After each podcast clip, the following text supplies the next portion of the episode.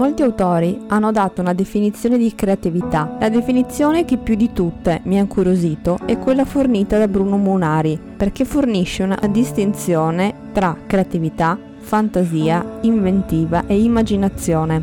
Bruno Munari è tante cose, artista, scrittore, grafico, designer. Pablo Picasso lo definisce filosofo italiano quando gli viene chiesto l'autore del gatto giocattolo di nome Meo Romeo che ha su una sua mensola.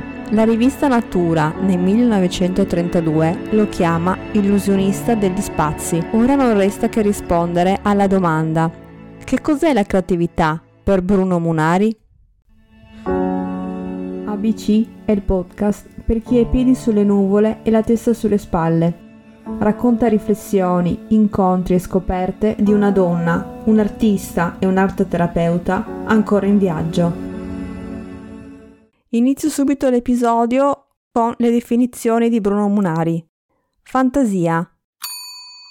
Tutto ciò che prima non c'era, anche se irrealizzabile. La sua caratteristica è non avere limiti, è libera di pensare qualunque cosa, anche la più assurda, incredibile, impossibile, e nasce da collegamenti con cose conosciute. È quella facoltà umana che permette di pensare a cose nuove, non esistenti, e non si preoccupa di controllare se ciò che pensa è veramente nuovo, perché non è suo compito. Invenzione.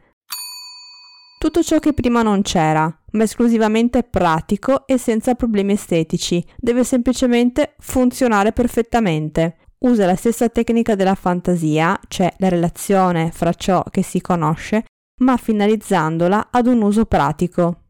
Creatività. Usa fantasia e invenzione, tutto ciò che prima non c'era, ma realizzabile in modo essenziale e globale. Immaginazione è il mezzo per visualizzare, per rendere visibile ciò che la fantasia, l'invenzione e la creatività pensano. Munari ritiene che la conoscenza sia un elemento essenziale per la fantasia, ma mette in guardia sul fatto che la relazione non è bionivoca. Conoscere molto non vuol dire necessariamente avere più fantasia e per spiegare questo concetto fornisce questa immagine. La conoscenza è un dizionario in cui sono presenti tutte le parole con le quali costruire ogni poesia, ma non ha nemmeno una poesia. Per comporre una poesia è necessaria anche la fantasia. E qual è il luogo di conoscenza dell'arte per antonomasia? Quel deposito di memoria collettiva? Il museo. Per Munari è necessario ribaltare l'unica modalità proposta di visita al museo, proponendo laboratori attivi dedicati ai bambini affinché diventino diretti protagonisti così che possano scoprire e utilizzare le regole visive proprie dei grandi artisti di tutte le epoche. Il laboratorio è un luogo dove i bambini possono accedere e giocare con le regole e le tecniche dell'arte visiva.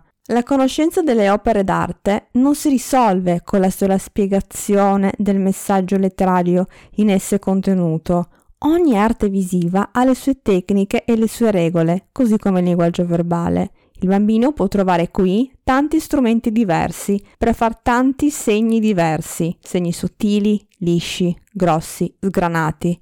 Tutto ciò gli serve per esprimersi, per inventare, perché ogni segno evoca qualcosa.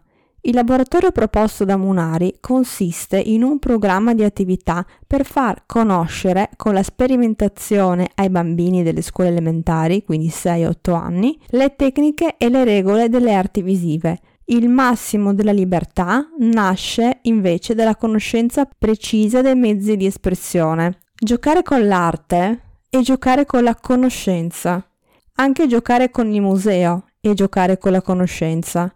In questa prospettiva il museo non è solo luogo di conservazione della conoscenza, ma si trasforma in luogo di costruzione della conoscenza. Bruno Munari dedica ai bambini gran parte della sua attività di scrittore e designer e proprio per il contributo straordinario al miglioramento delle condizioni di vita dei bambini viene premiato con il premio internazionale Lego nel 1986 e riceve questo riconoscimento ex equo con la scrittrice svedese per l'infanzia Astrid Lindgren autrice di Pippi Calzelunghe. Per Munari, conservare la curiosità di conoscere, il piacere di capire, la voglia di comunicare, significa conservare lo spirito dell'infanzia dentro di sé. Maggior sviluppo della creatività è sinonimo di maggior sviluppo della personalità.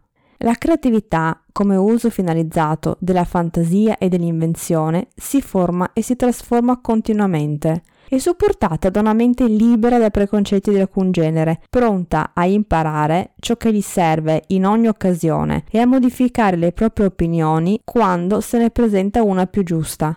L'individuo creativo è quindi in continua evoluzione e le sue possibilità creative nascono dal continuo aggiornamento e dall'allargamento della conoscenza in ogni campo. Una persona senza creatività è una persona incompleta. Il suo pensiero non riesce ad affrontare problemi che gli si presentano, ne consegue che ha difficoltà di adattamento nelle inevitabili mutazioni della vita. Ciò che condivido e mi piace raccontarti ora del pensiero di Monari è che afferma che una persona creativa rende e dà continuamente cultura alla comunità, cresce con la comunità.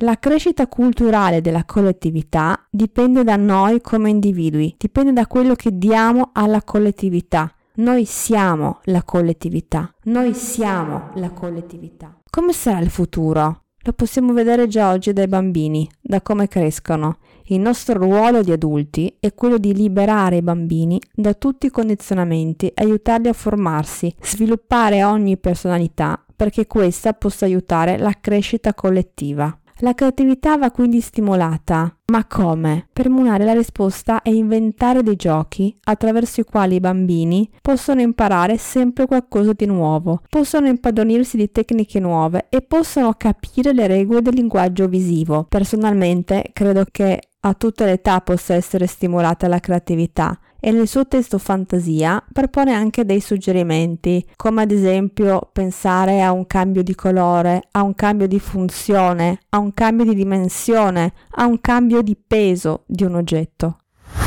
La rivista Domus presenta le forchette di Munari. Ogni oggetto può avere due aspetti. La forchetta può sembrare, ad esempio, una mano, e assumere tutte le posizioni della mano. Munari ha consumato tutte le forchette di casa sua per dimostrarlo. Per l'autore i laboratori, esercizi creativi, seguono diverse fasi. Fase 1. Far conoscere bene lo strumento che si usa, in modo che l'uso sia appropriato e che ogni possibilità strumentale sia nota. Fase 2. Far capire la tecnica più giusta per quello strumento. Fase 3. Lasciare che ognuno scelga e decida che cosa fare con ciò che ha imparato. Fase 4 analizzare e discutere assieme i risultati dei lavori per uno scambio e una circolazione di idee. Fase 5. Provocare e coordinare il lavoro di gruppo per uno scopo spettacolare. Fase 6. Distruggere tutto. Non è l'oggetto che va conservato, ma il modo, il metodo progettuale. La creatività e con essa la fantasia e l'invenzione devono essere sempre disponibili e funzionare in perfetta armonia. Non si devono avere preconcetti, idee fisse, modelli preferiti, stili da perpetuare. Tutte queste cose frenano la libera manifestazione della creatività. Munari ricorda una regola giapponese, che è questa. La perfezione è bella, ma è stupida. Bisogna conoscerla, usarla, ma romperla. Hai ascoltato ABC Arte, benessere, creatività, il podcast di DemiArt. Mi trovi su Instagram come chiocciolasara.demiart oppure nel mio sito demiart.it. Ti piace il podcast? Lasciami una recensione. A presto, ciao!